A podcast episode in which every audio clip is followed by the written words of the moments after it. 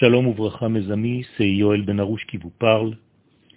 Souvent dans le judaïsme, on fait une confusion entre deux notions bien distinctes. D'un côté l'unité, de l'autre côté l'uniformité. L'unité de l'infini, il faut savoir qu'elle est incompréhensible, insaisissable pour toute créature. Même Israël, appelé Goy Echad Ba'aretz, un seul peuple sur la terre, une seule nation sur la terre, n'est pas uniforme. Bien au contraire, l'uniformité, elle, tue les différences. Et par là même, elle tue les nuances qui enrichissent la vie.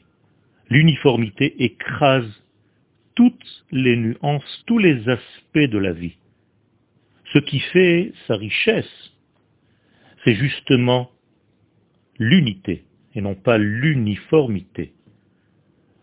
Le roi David nous explique l'importance des différences qui par ailleurs sont nécessaires à l'écoute et à la compréhension de la volonté divine sur terre. Il dit dans Teilim 62, mais c'est incroyable, c'est incroyable, incroyable, incroyable.